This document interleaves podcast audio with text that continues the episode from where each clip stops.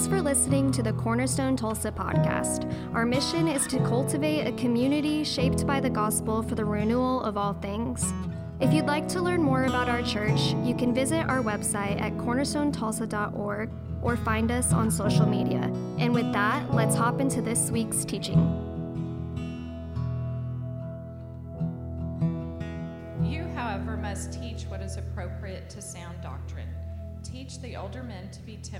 Worthy of respect, self controlled, and sound in faith, in love, and in endurance.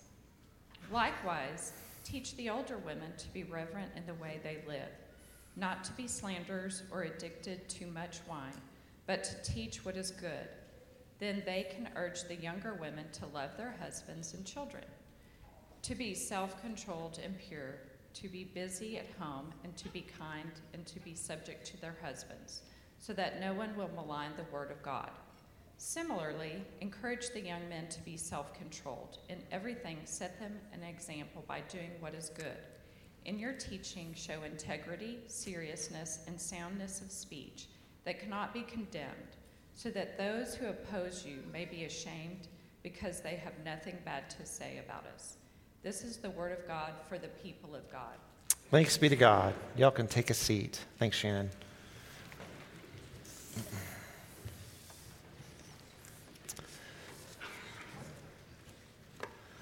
All right, you people that I love, I've got a, a challenging message. Ethan, hi, buddy. Good to see you. Wow. Um, I've got a challenging message this morning that's from my heart. I've been excited to preach it and share this with you and studying the scriptures and thinking about all these things this week. I pray this sermon blesses you. Today in the church calendar is called Trinity Sunday. And the doctrine that uh, God is completely and truly one while simultaneously three persons, Father, Son, and Holy Spirit, is a central revelation of the divine mystery but something that wasn't fully known until the incarnation of Jesus, until at Pentecost, the Spirit fell on everyone in the church. And the way that all of this was revealed, bit by bit, the curtain was slowly drawn back, is known by a term called progressive revelation. God gave us hints along the way, and as time went on, it revealed more and more of God's self uh, to his people. There was a time when we didn't know to call God Father. There was a time when we didn't know of the Son. There was a time in which the Spirit did not indwell God's people.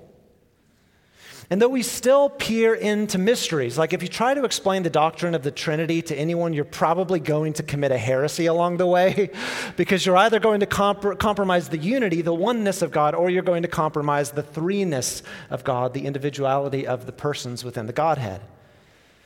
But nonetheless, in the doctrine of the Trinity, we name the mystery that has matured in our understanding through God's revelation to the church.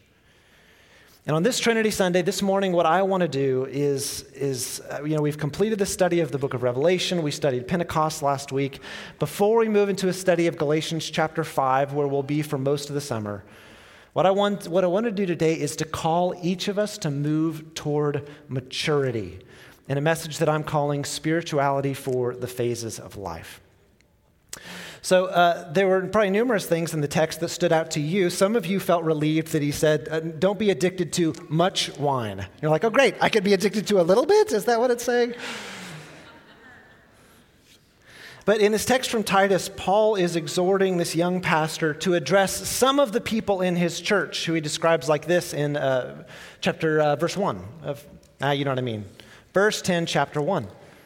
He said, For there are many rebellious people. He's talking about the folks in his church. There are many rebellious people. They are full of meaningless talk and deception, especially those among the circumcision group. The church was Jew and Gentile, and especially those who advocated that the Gentiles needed to become Jews first to become real Christians. He said those folks were full of meaningless talk and deception. Paul goes on in verse 12 of chapter 1 to call pretty much everyone from the town where Titus is a pastor uh, gluttons, liars, and brutes. And evidently, this was their reputation because even people from that town were like, yeah, that's basically what we are. Paul is saying, uh, you need to teach people how to live well. As chapter 2 begins, he draws a line in the sand and he addresses Titus and, and says a message of contrast. In contrast to how the people in your church behave and how the people in your town behave, you, however, must teach what is appropriate to sound doctrine. Okay, now if you pick up a doctrine book, you're probably guessing you're going to learn something about the deity of Jesus or the dual natures of Christ. You're going to learn something about justification. But he goes a very different direction in verses 1 through 15 of Titus 2. Instead, what he does is he teaches how men and women are meant to conduct themselves in the various stages of life in which they find themselves. Not only stages, but stations of life. He addresses younger and, and uh, older men and younger and older women, and he even addresses slaves and how they're meant uh, to behave. And what's really striking about this is by setting up this as a doctrinal conversation, what's really striking is that, practically speaking, our doctrine is most clearly exhibited not by what creeds we recite, but by the way we conduct ourselves in the various stages of life. Practically speaking, the way that we live weighs more than the things that we say are important to us or what we say we believe. There's a spiritual writer in the 16th century. His, his, name was St. John of the Cross. He's most famous for the language about the dark night of the soul. Some of you have perhaps heard of that, the idea of someone going through the dark night of the soul. But he wrote about the three phases of life for the disciple. It really feels like three phases of life, period, but I like how he framed it in a discipleship conversation. The three phases of life. I came across this in a really short book called Domestic, Domestic Monastery by Ronald Rolheiser. It's like 50 or 60 pages long um, about how your home can be a place to grow you in Christ. But in this book, he, he lays out uh, each of these three phases of life for the disciple. And with each phase, as I talk through it, I want you to be thinking, okay, how would I naturally characterize what this phase of life is all about? I'm going to guess that in all three cases, the way that uh, you would characterize it and the way that St. John of the Cross characterized it are a bit, a bit different. So, as I go through each of them, think about how would I naturally characterize these years? And the thing I want you to think about is looking at each of these phases of life, ask yourself the question how am I being invited to carry my cross as a disciple in this phase of life? Okay, you ready? Okay. I'm looking forward to this. The first one uh, we could call essential discipleship. Phase one is essential discipleship. The goal of phase one is getting our lives together. People are like, do any of us ever graduate from phase one? phase one is all about getting our lives together. This phase stretches from birth through childhood and puberty into uh, the adult years until we launch from our families of origin and create a life of our own. So, this is a big chunk of life. For some people, bigger than others. From birth through childhood, puberty, until you are of adult years and you separate from your family of origin and you create a life of your own. Now, some of the big questions that we're asking in this phase of essential discipleship who am I? What am I going to do with my life? Where am I going to live? With whom will I share life? For some people, that might mean marriage, but there's, there's companionship of all kinds at all stages of life. We're asking these questions Who am I going to share my life with? What am I going to do? Where am I going to live? The goal of this phase of life and the goal of this phase of discipleship is taking responsibility for one's self. So I have four children ranging from 15 months to almost 11. And there's quite a spectrum of my children's abilities to take responsibility for themselves. The goal is as they as they grow up and especially as they get to those years where they might naturally be moving out of our house that they are increasing in responsibility and I'm doing less and less for them. Emily and I are doing less and less for them. Our goal is to work ourselves out of a job. Our responsibility in that first phase is to learn to take responsibility for oneself. The challenge of this phase is what I'm calling the challenge of uncertainty. Well, I don't know what I want to do with my life. I don't know who I'm going to spend my life with. I don't know where I'm going to live. And it's the unknown that creates the context for our growth and the invitation toward responsibility. Now, uh, there are some people who, who really practically never move on from this phase, and they may have some good reasons. There may be extenuating circumstances. There's been illness or injury, or there's been trauma of some kind, a card that's been, a hand that's been dealt to them that has meaningfully uh, like impaired their ability to take responsibility for their lives and create a life of their own. There are other people who never move on from this phase, or they move on from this phase years or perhaps even decades after they should. This is a term that some of y'all will have heard extended adolescence, being an adolescent long beyond the time when we should. This comes from uh, Senator Ben Sasse in his book, The Vanishing American Adult.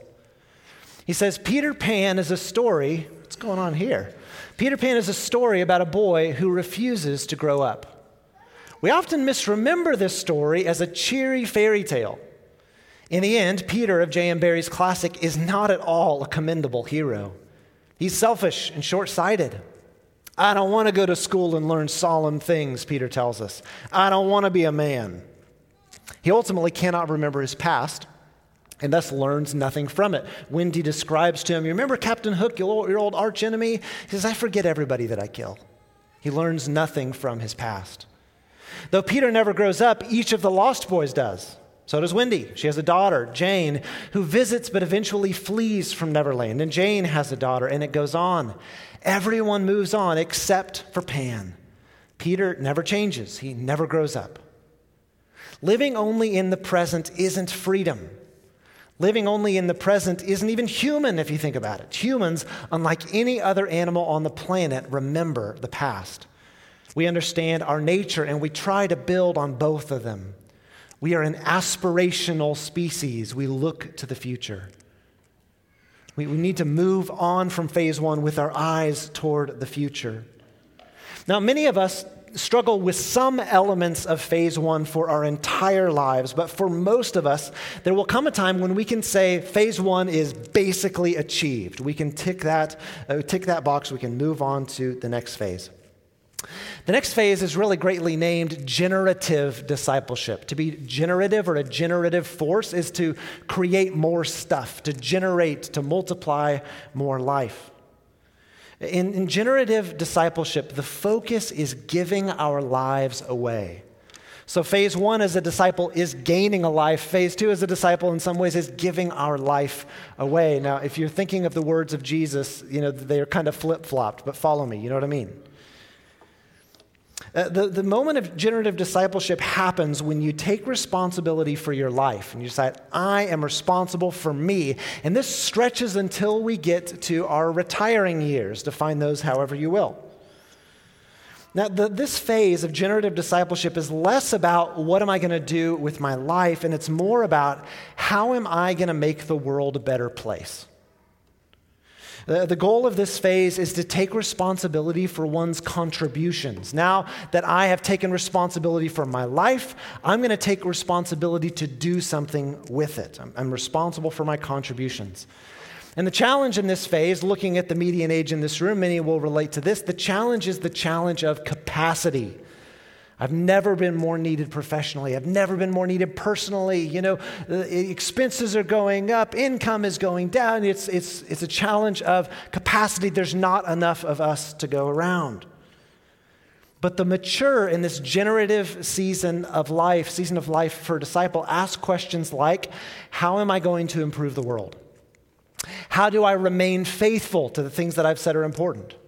A really important question for all of us in this phase is how do I sustain myself so that I don't make a destructive choice or burn out along the way? And the big question is how do I give myself over for others in a way that's more generous and more pure? Now, I find St. John of the Cross's characterization of this phase really interesting because I think this one in particular feels very different from the way that we are trained as Americans to think about this. It's different that many of us probably quietly and subconsciously might characterize this phrase as something about like it's establishing ourselves. It's making a name for ourselves. It's accumulating wealth and then having the opportunity to enjoy leisure. It's pursuing success. That, that might be the phrase that many of us would come to mind in thinking about this season of life. But St. John of the Cross says for the disciple, this season of life is not about chasing a life of luxury, but it's about giving your life away for the kingdom of God and for the sake of others. Giving your life away to one's family, to one's church, to causes that are important, to upholding institutions. And this lasts until you reach those years we could call the retiring years. Phases one and two essential discipleship, generative discipleship And in this last phase of discipleship, if the Lord blesses us with health and years after our retiring years, we might move into this third phrase that, phase that St. John calls radical discipleship. And in radical discipleship, the kind of questions we're asking begin to shift. We now begin to ask, how can I now live so that when I die, my death will be an optimal blessing to my family and my church and my world? In view of the now limited years that I have ahead of me, how can I now live so that my death, when it comes, will be an optimal blessing to the people who are most important to me? How do I live the last years of my life so that when I die, it'll bless my loved ones just as my life once did? Uh, the, the questions we're asking, I've, I've said here, the, the goal of this phase is preparing to die well.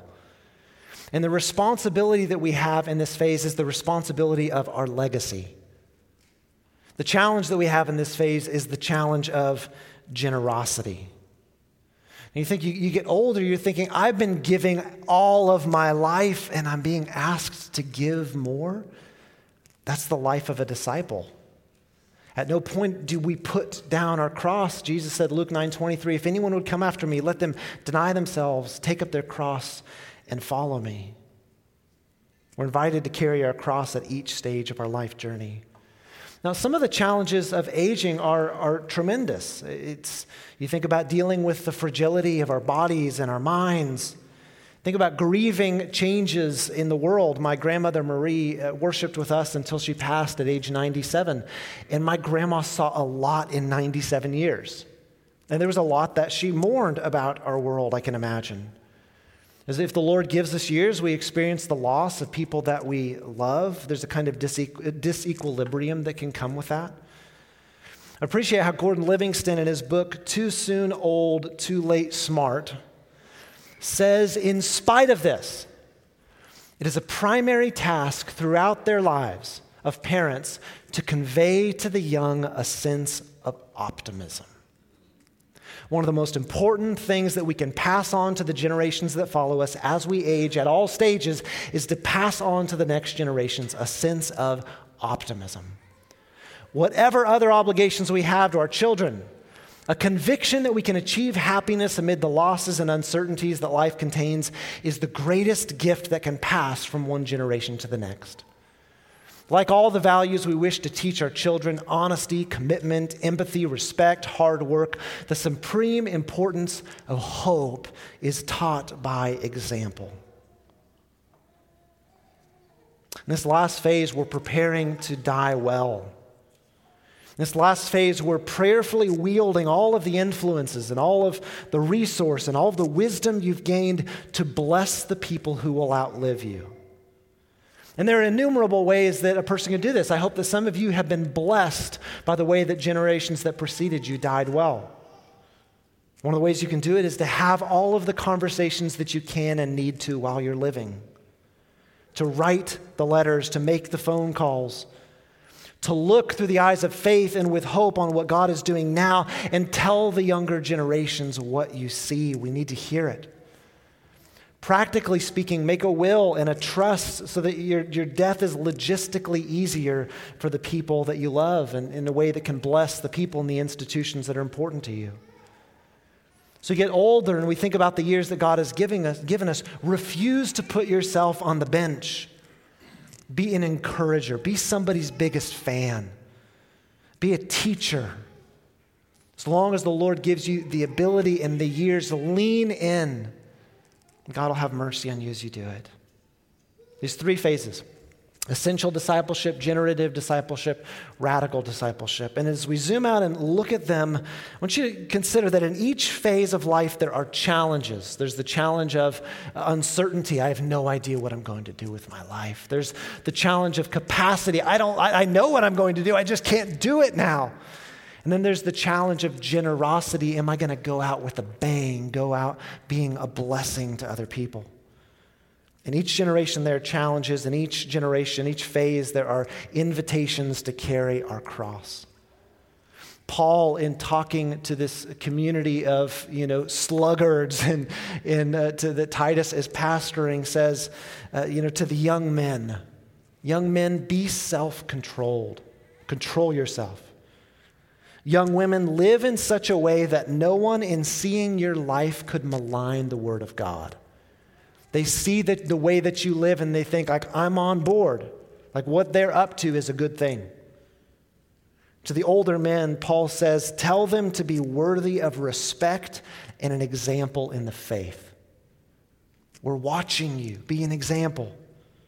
To older women, he says, Be reverent teachers.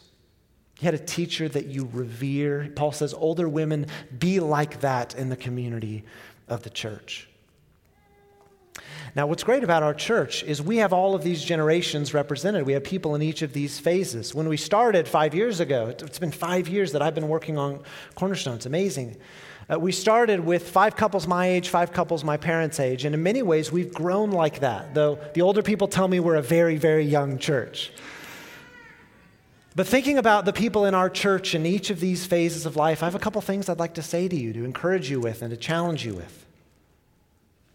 I'd say to those who are in that first phase of your journey as a disciple, in your first phase of life, I would, I would urge you to take responsibility for your life and to refuse to be a Peter Pan. Now, maybe you say, I didn't have good examples. I don't know how. Find some good examples. Our church is full of them. Or even, you know, you could also just become the example that you didn't have. Now, maybe in college you're used to the college life and you go and you get drunk on the weekends and you're used to that. That time is now past. That's not appropriate for you anymore.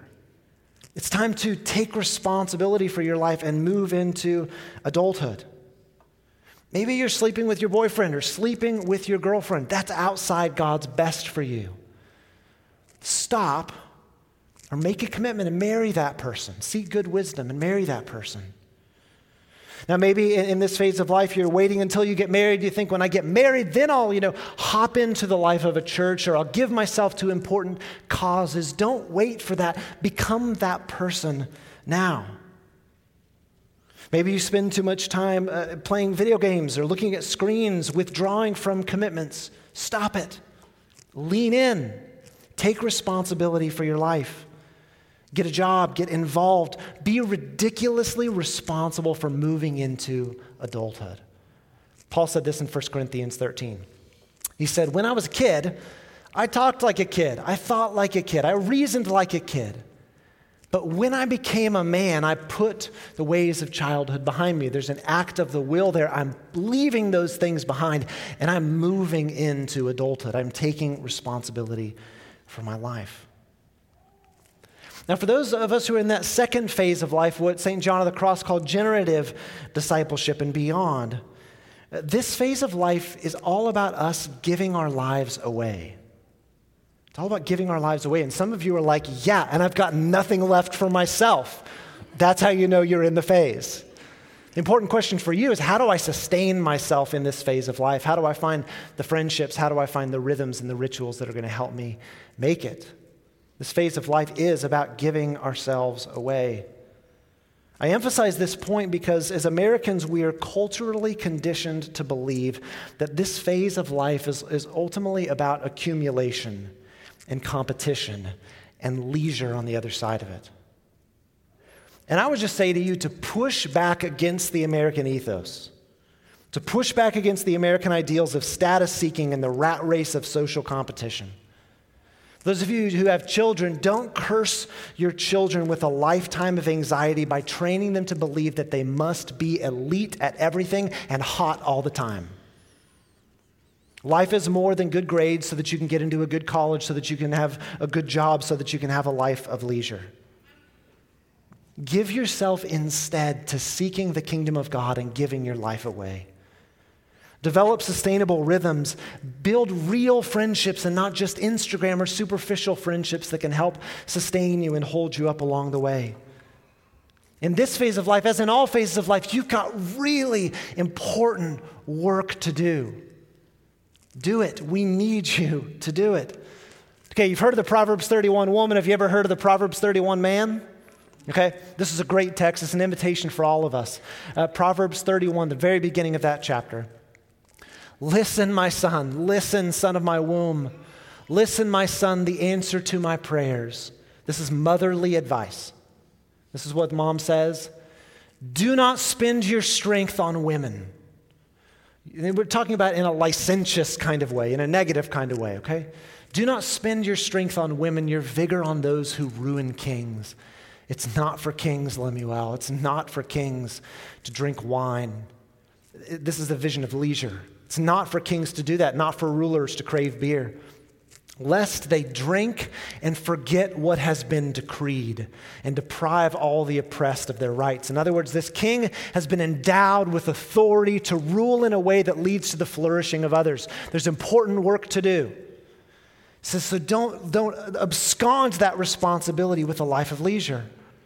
So let beer be for those who are perishing, wine for those who are in anguish. Let them drink and forget their poverty and remember their misery no more. But you, Speak up for those who can't speak for themselves, for the rights of all who are destitute. Speak up and fairly judge and defend the rights of the poor and needy. Got work to do. And for those, all of us, Lord willing, will enter that third phase. Some of us are approaching it, some of us may be in it. For those of us who are approaching or in this third phase, I would ask you to show us what real life saints look like, not just the folks we read about in books. Show us what real life normal saints look like. Tell us why you're hopeful when you look at the world and when you look at us. Help us to dream and not give in to despair. Men, show us what it means to be temperate. Show us what it means to be worthy of respect. Show us how to conduct yourself in a way that's self controlled and sound in the faith and love and endurance. Women, show us what a reverent and honest and meaningful life looks like. Teach us to be wise. Steward your life and experiences and resources in a way that your death will be, like St. John of the Cross said, like the blood and water that flowed out of the side of Jesus on the cross. It was a fountain of blessing to those who lived. I love this passage from Psalm 92, thinking about this last phase of life. It says, The righteous will flourish like a palm tree. They will grow like a cedar of Lebanon, planted in the house of the Lord. They will flourish in the courts of our God. Okay, here's verse 14. Listen. They will still bear fruit in old age. Lord, may we bear fruit in old age. They will stay fresh and green proclaiming, The Lord is upright, He is my rock, and there is no wickedness in Him. For all of us in each phase of life that the Lord give us, gives us sound doctrine, calls us to live in such a way that in every way we will make the teaching about God, our Savior, attractive.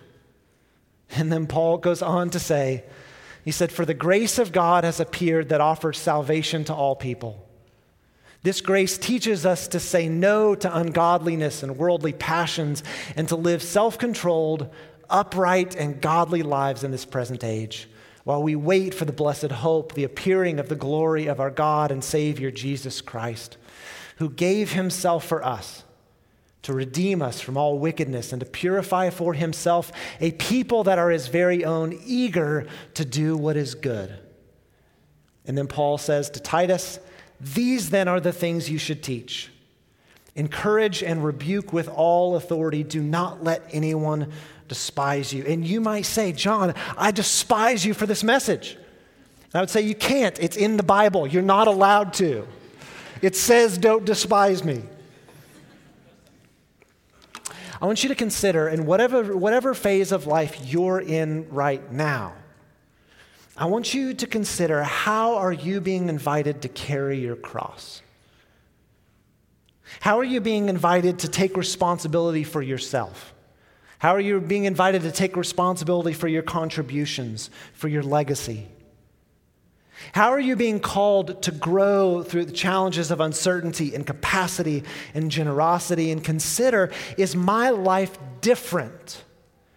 Is my life attractive to those who are outside of the family of God because I'm living in alignment with God's best for me? Does the way that I live make the teaching about God, our Savior, attractive? And may it be the case for our church that our church functions like a school of wisdom and courage where we train and challenge one another to grow in responsibility, to grow in authority, and to steward that authority for the flourishing of others and for the sake of the kingdom of God. Let's pray together. Jesus, we want to be all that you've called us to be. We know that you love us completely as we are. We know that we are more flawed than we could possibly understand and more loved than we could dare, like possibly dream. We also know that you've, you've given us this hard message. You've given us this invitation toward growth because you believe in us. And so I pray, Lord Jesus, that you'd send your spirit in very practical ways on our church. That we would be boys and girls growing into men and women who are taking responsibility and seeking the kingdom and stewarding our resources and our influence for the flourishing of others and for the renewal of all things. Jesus, I pray that in any way that I've been in error, my, my words will be corrected by your Spirit, and I pray that you'd guide us into all truth as you promise the Spirit is here to do. As we come and receive Holy Communion today and we meditate on the cross, we meditate on how Jesus' body was broken and blood spilled for us, I pray that you'd help us to, to learn the gospel again, that any who would lay their life down will find it, but those who hoard it will lose it. In receiving communion today, would you pour out your spirit on us? Would you give us insight and vision to see ourselves as we are and ourselves as you're inviting us to be? Help us to be a community of people who carry our cross, who speak the truth, and call one another to grow into maturity. Think of the words of Colossians 2. Since then, as you received Christ Jesus as Lord, continue to live your lives in Him, rooted and built up in Him, strengthened in the faith as you're taught. Help this to be true of us, Lord Jesus. In Christ's name, amen. We're so grateful you listened to this week's sermon at Cornerstone. If you live in the Tulsa area, we'd love to invite you to be a part of our worship and community in person. You can find service times and more information at our website. But wherever you are, may the Lord bless you and keep you. May he make his face shine on you and be gracious to you. May he turn his face towards you and give you peace.